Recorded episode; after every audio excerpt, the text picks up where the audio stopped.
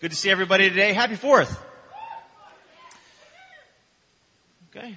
Two people are very excited about the 4th of July. The rest of us here hanging out. We'll do something different today. We are going to uh, allow Pastor Derek to speak today. We normally don't do that since it's the 4th of July weekend and we all know he's from the motherland where they oppressed us and uh, he calls this weekend the weekend of great defiance we call it independence. But uh, anyway, we're going to extend the olive branch and uh, good Christian spirit of love and forgiveness and allow him to speak.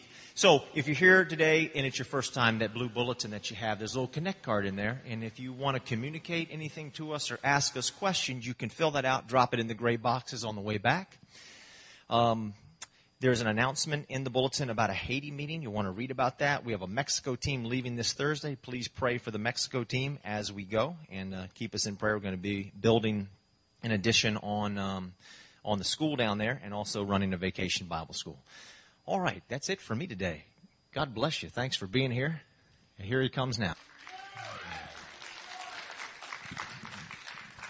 It's good to see you guys. Um, yes, I was born in England, um, as John mentioned but I actually con- uh, converted. I actually, um, I actually became a, a, U.S. citizen in '99. Thank you very much. So um, we celebrate the Fourth in my house. We have a big cookout, and um, so anyway, happy July Fourth weekend. It's good. It's good to see you guys. Um, we are kicking off uh, a new series called Countercultural Living, and um, John and I are really excited. It's where we're going to be headed the next couple of months, and we're using the the book in the New Testament called First Peter. So if you have a Bible or maybe you haven't taken out your Bible in a while, I encourage you to start a habit of bringing your Bible on Sunday. I know we have all the words on your outline and everything, but it's kind of cool to write notes in your own Bible and then you got it for later when you're no longer can find your little blue bulletin down the road. Um, anyway, we're going to look at First Peter, and it's a great book in the New Testament. Many of us that haven't really read much of First Peter, don't know much about First Peter. Um, it's not that popular in the United States, but it's very popular among Christians in other countries, particularly Christians who are being persecuted for their faith in other countries, because it is a, it's a letter that was written to um, Christians who are being persecuted for their faith. And, um, and so it really speaks and inspires and encourages uh, those who are, you know, experiencing a lot of adversity in their uh, Christian faith. Uh, it also has a lot of just great practical, nuts and bolts, great instruction, godly instruction for how to live out our faith. Um, not necessarily as the world would tell us we're supposed to live, but the way that Christ encourages us to live. And so, um, anyway, to start off this series and to kind of just give you a, a face or a picture of, um, of, you know, kind of the audience for this, I want you to, I want to welcome uh, Sarah up to the stage. Sarah, if you'd come and join us, please. If you guys give her a hand.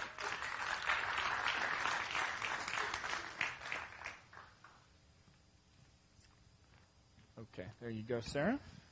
We did this in the first service, so we are professionals at this point. Right? You ready to do this again? Okay. I'm more excited about this than the rest of my message this morning. So um, I tell you, this is it's going to be a lot of fun. So, Sarah, um, you've been coming to Grace for about a year now. Is that right? Yes. Okay, good deal. Um, and so you were born in Iran, and you grew up there. Um, you actually were were raised in a Muslim home. Uh, but you never really um, found a connection with God through Islam. Could you tell us a little bit about that?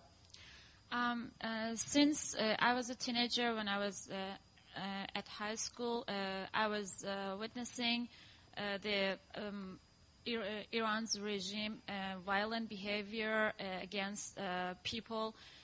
their own people, especially who, who were converted to Christianity and um, that uh, made me uh, think, um, look for that made me look for something uh, different, something that uh, makes me calm and uh, gives me peace. So that was the first point that I was thinking about uh, Christianity. Good deal. So, um, so tell me about your first the first time you really had real exposure to Christianity? How did that happen? That was in high school, right? Yeah. Uh, at high school, I have a friend of mine. She was uh, Christian, and when we were hanging out uh, together, uh, I was just seeing uh, the warm environment, and uh, I was seeing how they are cool and very peaceful, and I was really encouraged to find out more about Christianity. So your first exposure through this friend, you're like, wow, Yeah. this looks really cool and different from kind of what I'm, what I'm, what I've been exposed to with Islam. Okay, and then um, jumping forward a little bit through through a series of events, you ended up in university, not in Iran, but in Armenia, right, right next to Iran, Yes. and um, and then you you were able to attend a church service there to explore this Christianity thing a little bit more. Right. Tell us about that experience for you. Um, uh, after my friend at high school, uh, when I went to Armenia, I I had the great opportunity to find more about Christianity, and um, because I felt free uh, and um, find something that I really looking for. So I started to go to churches and uh, attending the services and the environment and their, especially their, the time that they were doing um, chorus, it was very amazing for me, and I really feel comfortable. So, so you felt something there. You felt a connection with God, presence Exactly. of God. Yes. Um, and so you were attending, and then you got to a point where you actually decided that you wanted to meet with a pastor. Mm-hmm. Tell us about that. Um, after a while, when I was attending uh, church services, I decided to went to a pastor, uh, and uh, me and one of my friends went to him, and uh, I told him that I uh, really uh, put my faith in Jesus Christ, and I want to convert to Christianity. Wow. Now, this is no small. Sorry about this. Uh, this is no small deal. Okay, this is actually a huge, huge thing um, because there was tremendous risk involved with your decision. Okay, even though you're in Armenia, Right. um, you couldn't tell anybody about this, right? Right. Why is that? I mean, you're not in Iran anymore, so what's the big deal? Um, because uh, Armenia and Iran have the very, very close relation, and uh, there were uh, too many Iranian students in Armenia that was scholarship from Iranian government, and they were monitoring uh, the other students' actions, and they would report to them whatever they are doing, and they would quickly report, uh, deport them to Iran, deport them back. Wow. So, um, so if anyone found out that like you were attending church services or Bible studies, or you know, because you were going a couple different times during the week, if anybody found that out and reported you, you could be deported. And then what would happen once you were deported back to Iran? Um, unfortunately, in uh, our country, Iran, uh, uh, co- converting from Islam to Christianity, uh, you consider as an apostate, and uh, you will be exe- uh, executed.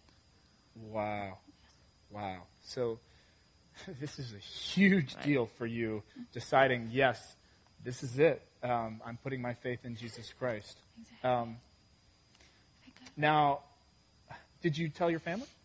Um, yes, uh, even though they they were they were uh, a little bit worried about uh, the consequences because they knew what would happen to me if I do that, but they will always support for me and they agreed with my decision. So they, they didn't they didn't put their faith in Jesus Christ, but but they supported you Yes. even though you did. Yes. That is pretty cool. That is pretty cool. Um, so then um, you ended up after a couple years in university in Armenia. You got an invitation to go to your cousin's wedding in this area, in the DC area, Right. and so you came out here, and then you were going to come for a little vacation for a couple of months. Exactly. Um, you were about a month and a half into your time here, and you got a letter from your mom. Tell us about that letter. Um, in that letter, uh, my mom uh, was saying that uh, a few uh, official uh, uh, from the government went to our door and they were looking for me. They were asking me if I'm around there, and they wanted me to. When I go back, they wanted me to go and meet them. And actually, they didn't specifically ask my mom what are they looking for. But my mom said uh, after that they went to our neighbor's door and asked them uh, if I converted to Christianity or if I have an, any other religion uh, instead of Islam. And they were specifically asking them about me. Wow. So they actually, that's like Enemy of the State or something. You know that movie? I mean, it's, that is wild. They were, they came to your door and they were, so they were onto you. Somehow yeah. somehow they, they knew something or they were Right. suspicious. Um, so, so what did your mom advise you then? What was her advice to you? Um, she was very wor- worried about um, my life because it, it definitely would be at risk, and she was asking my aunt is if there's any way that I can sta- stay here because my life is in danger if I go back to Iran. Wow. So, um, so that's what you decided to do. You decided to stay here um, and realize that you couldn't go back. Um, I, I can't even imagine how hard that was for you to know you couldn't go back and see your brother, um, Exactly. your, your your parents, and then um, you had some really tragic, something really tragic happen. Your father passed away, um, and you couldn't go back for his funeral uh, a couple of years ago. Tell tell us about that. if you would. Uh, well, it was really uh, painful for me, and I couldn't even imagine that I, I'll be losing him uh, this early, uh, and it was very painful. Uh, but mm, I, I couldn't do anything else because I had no choice. If I would, if I go back to Iran, I would be executed. So my life was at risk. So I couldn't do that. I even couldn't be there for his funeral and say last goodbye, and it was very hard. I, you know, we've talked about this. I've heard you say that three or four times. It still is so hard for me um, to hear that, and uh, I just I can't imagine how tough that that was for you. Um, the thing that hits me is is did you ever was there ever a point along the way where you said, you know, is this really worth it? I mean, maybe I should just, you know, maybe I should just change my mind. Maybe you know I, sh- I shouldn't bother with this. I just go back to you know the old way. Um, did you ever think about doing that, changing your mind about your faith, your belief in Christ? I, I really didn't think about it because uh, I think uh, grace of God and being free is not something that you would give it up for having something else, anything else. Wow. So you never thought you just thought, wow, that's just not Yeah. something that I ever want to. Yeah. I think when we had talked earlier in the week, you'd said something that they can never take away from me, and um, that's really, really inspiring. Excuse me, inspiring. Um, well, the cool part of this story is that um, Sarah's been involved here at Grace. She got involved in one of our in one of our groups and um, was doing Bible study and got to meet some folks and actually had um, her asylum uh, hearing uh, recently. And uh, there were uh, some folks who, from Grace who actually came to testify of the authenticity of her faith because she basically had to prove this wasn't just some made up thing so she could get into this country. And um, the, the wonderful news is that um, everything was, you know, she, she passed. And um, I think Thank it's God. a week, right? Yes. In a week, you'll have your official documents and everything. Yes. That's supposedly Right. when it's going to happen. So. Thank you. Thank you. Praise God. That was a very nerve wracking time. Wow. Um, it made this seem like a piece of cake, right? I told her, this is a friendly audience. You're not on trial, I promise. Um, well, I'll leave the last words to you. Is there anything that you would like to tell uh, your fellow brothers and sisters in Christ here at Grace? Any encouragement you'd like to give them? Um, since it's uh, Happy Fourth, uh, I just wanted to say uh, that uh, freedom is something very valuable, and um, for having it, you have to pay a lot. And I know how value, valuable it is because I don't have it in my own country. And I think this is something that American people have to really appreciate about because they have it. And I hope that someday uh, we can take our freedom back in our country, Iran. Amen. Amen. Thank you.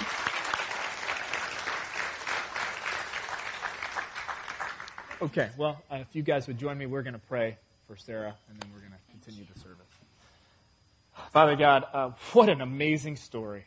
Uh, we thank you for what you have done in Sarah's life. Uh, God, it has not been easy. And um, those of us in this room, we can't even really imagine what it's been like for her. Um, but we thank you, God, that um, just that you've seen her through this, God, and um, and Lord, that she has your peace, that she feels so good in her relationship with you that she would never even think for a minute that it would be worth going back. Um, that's awesome, God. Um, I just pray you'd bless her because God, to not be able to say goodbye in an official way to her father, to not be able to go back to where she's from and to see her family. God, um, I know that that is tremendously difficult.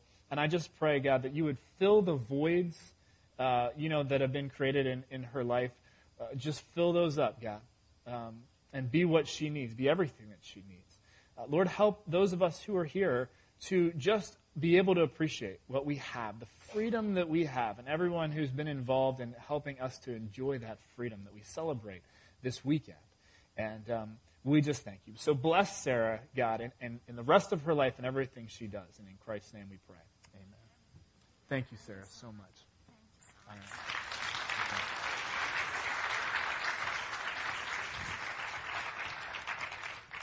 So Sarah actually had to move some mountains to, to uh, be here in this second service today. Um, she was supposed to be working right now, and so she's actually getting whisked out of here so she can get to her job, uh, which is pretty intense. She's in school finishing up her degree, which she started in Armenia and is also working. So, um, anyway, I know a number of you would love to say hello to her, shake her hand, encourage her. Uh, we had so many people after the first service who did that, but she's heading out. So, Sarah, we love you. Thank you so much. And you guys will have to see her another week.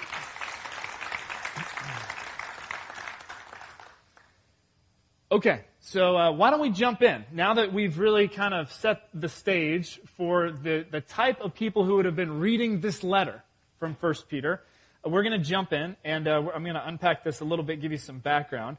Um, we're going to start at verse 1, and we're going to start in a translation of the Bible that you might not have read before, you might not have heard before.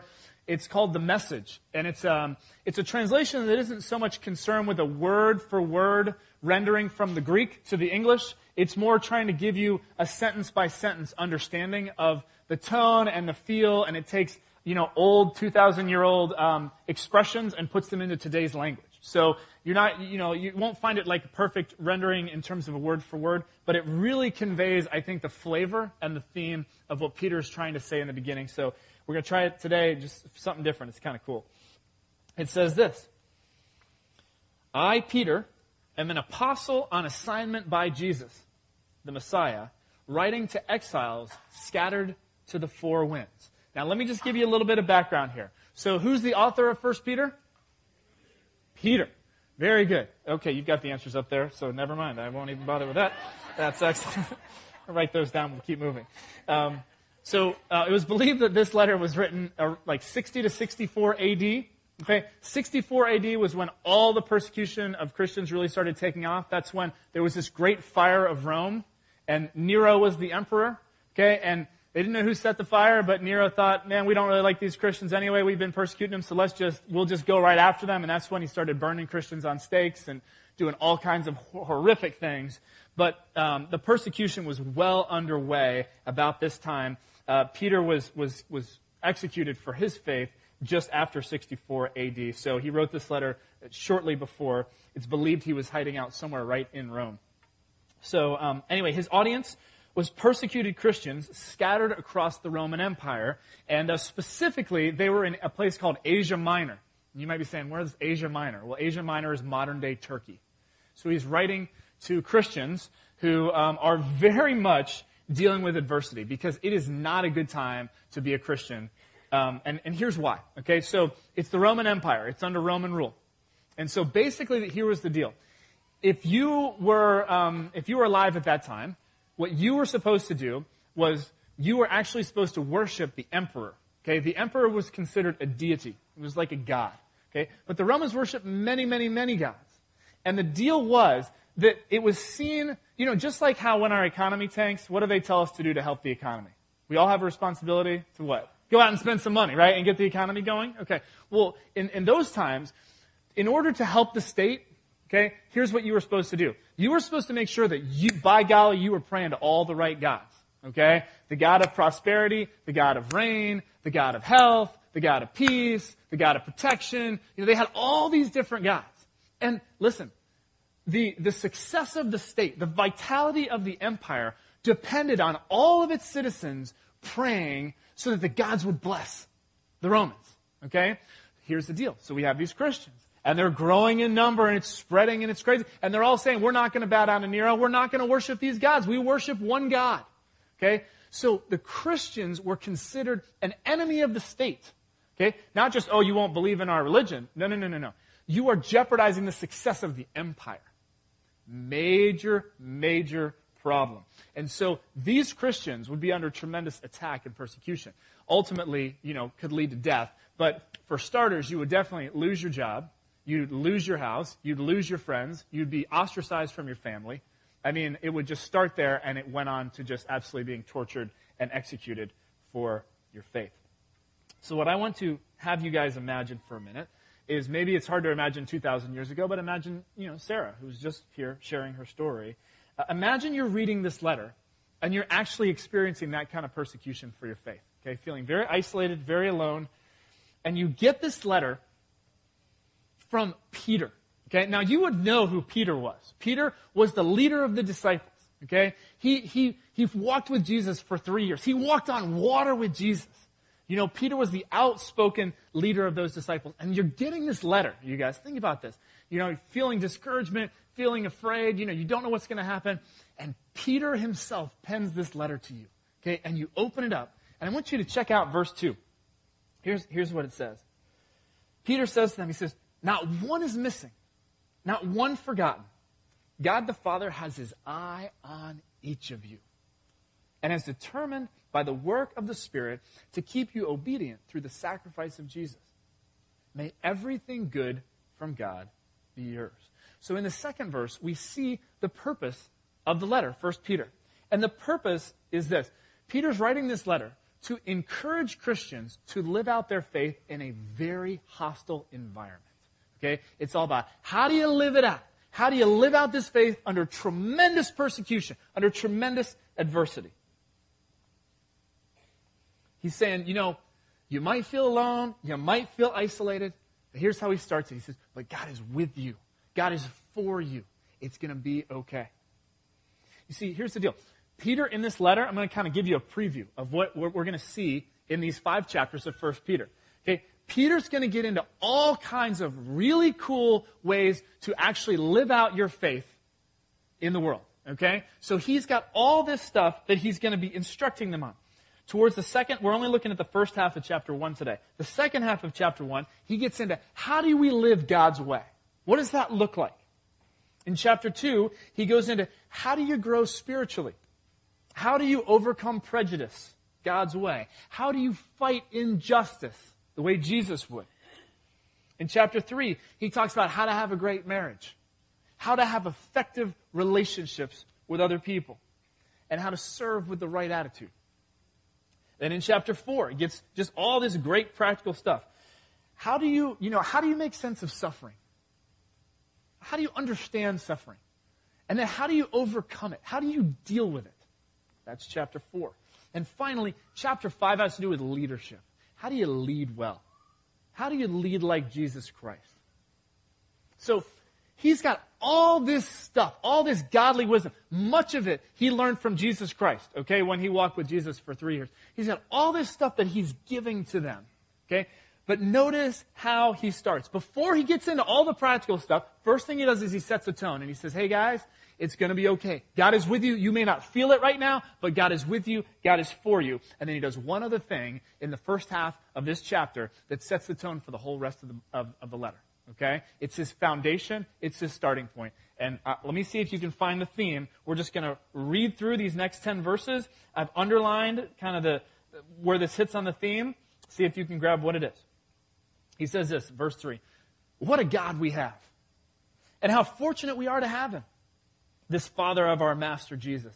Because Jesus was raised from the dead, we've been given a brand new life and have everything to live for, including a future in heaven. And the future starts now. God is keeping careful watch over us in the future. The day is coming when you'll have it all life healed and whole.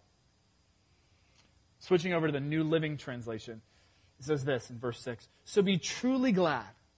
There is wonderful joy ahead, even though you have to endure many trials for a little while. These trials will show you that your faith is genuine. It's being tested as fire tests and purifies gold though your faith is far more precious than mere gold. So when your faith remains strong through many trials, it will bring you much praise and glory and honor on the day when Jesus Christ is revealed to the whole world. You love him even though you haven't seen him. Though you don't see him now, you trust him and you rejoice with a glorious, inexpressible joy. The reward for trusting him will be the salvation of your souls. This salvation was something even the prophets wanted to know more about when they prophesied about this gracious salvation prepared for you. He's referencing the prophets of the Old Testament who were speaking these prophecies about the Messiah who was to come. Okay?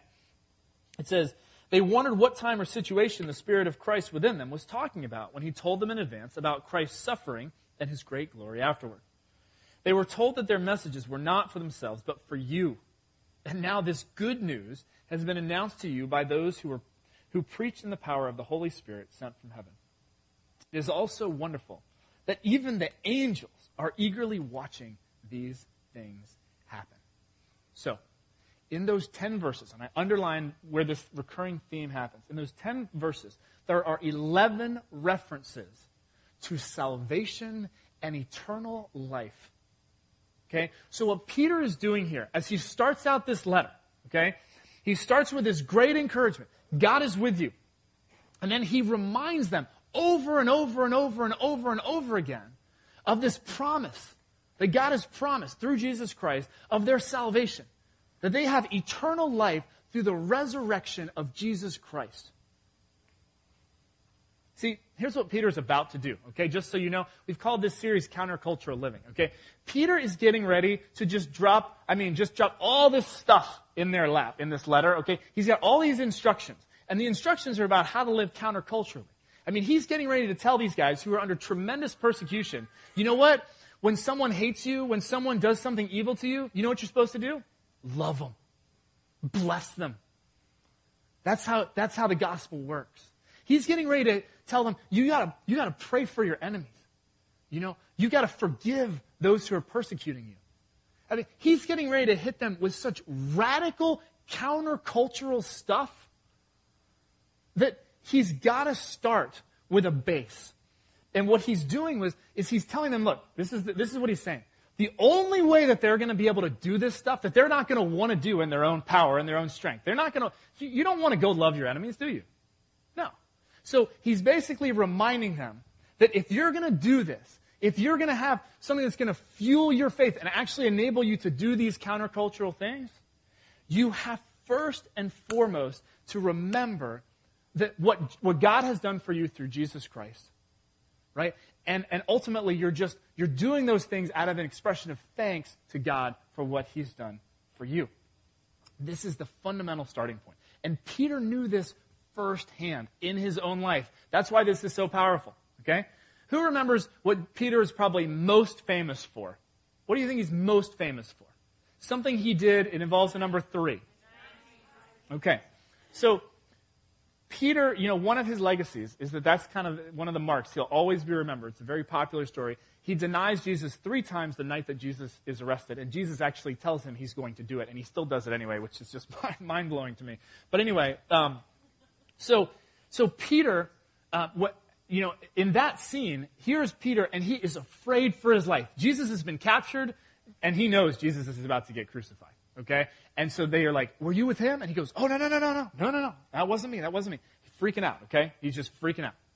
So here's the deal something happened to Peter. Something happened to him. Because when we see Peter emerge in the book of Acts, just a few weeks later, it's a whole different Peter going on. Okay? I want to, us to read about it in Acts chapter 4 because, man, this is powerful. Acts 4, verses 1 through 10. So here's the deal.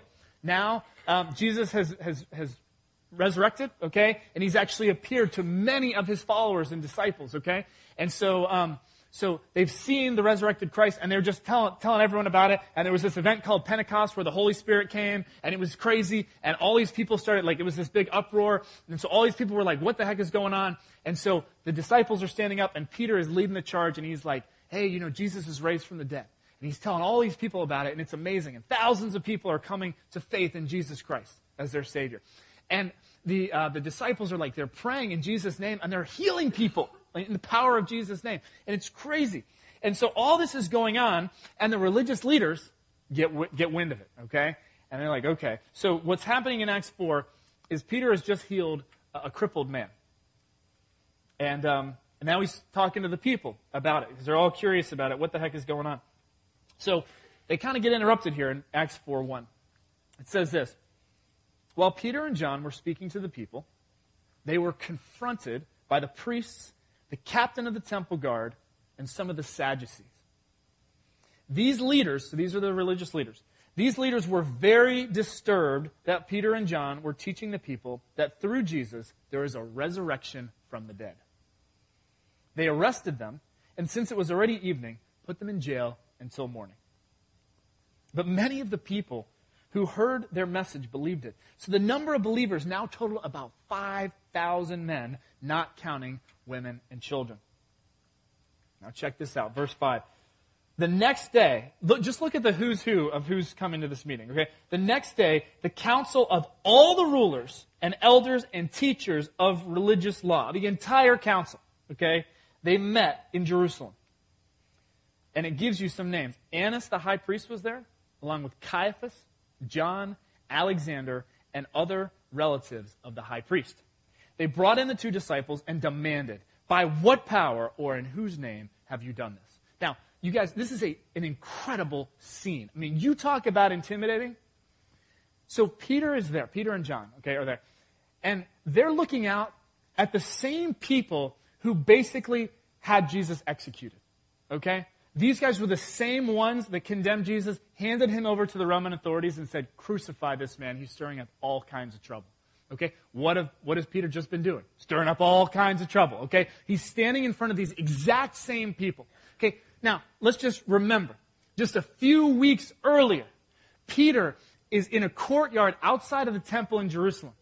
Jesus is arrested and he's inside and a little girl sees him and goes, Wasn't he with Jesus? And Peter goes, No, not me. He's afraid when a little girl is asking him a question, okay? Denying Jesus. He denies, denies. That he's not going to associate. He's scared for his life, okay? Now, you have anyone who's anyone, okay? Caiaphas and the great, I mean, everybody is there, okay? He knows that his life is in their hands. He knows he's a dead man walking. And they ask him, Whose name were you doing this? And look at his response. It says, Then Peter, filled with the Holy Spirit, said to them, Rulers and elders of our people, are we being questioned today because we've done a good deed for a crippled man? Do you want to know how he was healed? Let me clearly state to all of you and to all the people of Israel that he was healed by the powerful name of Jesus Christ the Nazarene, the man you crucified, but whom God raised from the dead. How do you explain the transformation of Peter? How do you explain a guy who was so afraid, who was such a coward? All of a sudden, this man is so bold. I mean, you notice how he sticks it to him too? The man who you crucified. He's putting a little salt in the wound right there. You know what I'm saying? He is so bold. He's out of his mind. You know what I mean? He's talking smack. That's what he's doing. How do you explain that? Here's how you explain it. He, with his own eyes, has seen the resurrected Jesus Christ. He's seen him. That's the only explanation. He no longer fears death. He will proclaim it to his grave. I mean, he gets executed for his faith, as did all the other disciples who saw Jesus, with the only exception being John. Okay? So, he's willing to go to the grave. He has power he never had before, filled with the Holy Spirit, but also because he has seen the resurrected Christ. He is sure of his salvation. He is sure that he has eternal life in Jesus Christ. He fully understands what God has done for him. Now, how does this apply to us? Well, let me explain. For the next two months, we're going to be going through this amazing letter that has this great practical wisdom. Okay? And so for the next two months, we're going to be going through all these cool, cool things we can do to live counterculturally. Okay? But here's the deal. The starting point for us has to be our fuel. What fuels us has to be starting with what God has done for us. That's got to be our starting point. And so that's the only feeling I have for you guys this morning, if you want to follow along. What fuels us as Christians is what God has done for us. That's the starting point. Okay? When we are supposed to go out and serve people and love people that we don't deem worthy of that love or service, you know, when we're supposed to go out and, and radically do things that Jesus Christ did that we have no, in our own desire, have no inkling to want to do, okay? The only way we're going to be able to do that is by, by realizing that we have God's Spirit inside of us and for realizing all that God has done for us in our lives. That's the only way it happens. So, you know, if, if you're here today and, you know, and you're thinking, well, you know, the, the way that I conduct myself at work and the way that I conduct myself in my relationships, uh, you know, I do those things because, you know, I'm trying to be a good person. Or I, you know, I do it, you know, for the good of others. That's great, but that'll never get you all the way to living a, a Christ-like life. You, just can't because at some point you're just, you just quit. You don't want to do, you don't want to go all the way and live counterculturally and do some of the things that Jesus Christ calls us to do. The only way it happens is by, by starting with this acknowledge point and saying, you know what, God, the reason I do this isn't for my boss. It's not for my wife, my husband. It's not for my boyfriend or my girlfriend. It's not for my family members. I'm not doing this for them. Okay? And I'm not doing this to be a good person in your eyes, somehow like earn your favor, God, because we've already got God's favor. Okay? Um, the only way that we can truly do this is by realizing we do this for God. We do it for God because of what God has already done for us. You see, it's living a life in such a way where you say, God, I'm just here today by your grace because you created me. Thank you for putting air in my lungs. Thank you that I'm still alive today, that I woke up this morning and I saw another day. And thank you for dying on that cross for my sins. That even though I've messed up plenty of times, that you love me and you show me that love through Jesus Christ. And when we can, when we can serve, when we can, when we can serve with that mindset, serving for Jesus Christ, serving for God and what God has done, that's our fuel, you guys. That's what fuels us. That's what enables you to do stuff you don't even feel like doing. Okay? And I know the husbands in this room have never struggled with that for, toward their wives. But I'm telling you seriously, you know, if, if you're trying to, you know, just serve out of your own strength, you can only go so far. You really can. You got, you've got to realize that it's when you serve for God and you, and you get in touch with the Holy Spirit inside of you, that's where it happens. That is where it happens. So, um, here's what I want to say to all of you guys this morning. Uh, there are many of you in this room, and you've put your faith in Jesus Christ as your Savior. But it's so easy for me, anyway, to kind of lose sight, lose sight, and lose touch with exactly how important it is to just focus on that sacrifice and fo- focus on what God has done for me. And I encourage you this morning to just you know, as we pray to conclude the service, to just take a minute to just thank you, God. You know, thank you. I take it for granted so much. You know, um, and for those of you who, you know, maybe you're just checking out this whole Christianity thing, I cannot tell you how it's just so amazing when you put your faith in Jesus Christ and you acknowledge Him as your Savior and you say, Help me. You know, help me to do the things. I want to do the things that you did, but I can't do it in my own power. When you do that and you take that step, and then the Holy God gives you the, His Holy Spirit, when you, when you confess your faith in Jesus Christ, it is an amazing thing. It will transform the way you look at the world and the way that you live your life, and it will give you fuel that you never had before. It's an incredible thing. I encourage you to do it. You don't have to worry about getting executed for your faith in this country. It's a beautiful thing. It's amazing. It's like so free and simple and easy. It's almost like where's the string? What's going on? But that's just how it is. So, um, anyway, we're going to pray. I'm, I'm fired up. So, we're going to pray, and uh, we're going to c- conclude the service. Would you guys join me? Father God, um, wow. We thank you um, for all that you're doing in our lives, God. Um, we thank you for this letter. And um, God, for many of us, this is the first time we've really looked at this letter in any sort of detail. And uh, so we thank you for just the reminder that uh, ultimately, Father, we need your help to live like you. Sometimes we can fool ourselves to thinking that we can just do it all on our own strength and our own power, but God, we need your help to live our lives the way Jesus, you lived yours. Uh, Lord, I want to lift up those in this room who are really contemplating putting their faith in you, Jesus. Um, and I just would, would just ask that you would help them to just see that, to just make a confession that they're not perfect. God, we're, none of us are perfect. Uh, we've all blown it, but um, we're worthy of being in your presence and we're worthy of eternal life through your Son Jesus, who lived the perfect life and who died for our sins. Lord, it is through you, Jesus, not only do we have eternal life, but we have the fuel to live this life. And um, Lord, we thank you so much for that. I just pray that um, more and more people would come to know you um, and know your incredible peace and your incredible power and the incredible way that uh, you call us to live our lives. Um, Father, uh, for those who have just kind of lost sight of, um, of how awesome your love is, and, and uh, Lord, we're kind of trying to earn your favor. Lord, help us to remember we already have it, but we just live our lives in, in gratitude as an expression of our thankfulness for what you've done. Um, Lord, finally, uh, we just thank you for the reminder of our freedom um, that Sarah so poignantly uh, spoke to us about this morning. Uh, Lord, we pray for all those around the world who are being persecuted for their faith. And um, Lord, we just pray that you would um, help us to remember how precious it is and uh, what an awesome privilege it is that we can come together and worship you. And um, we thank you in Christ's name.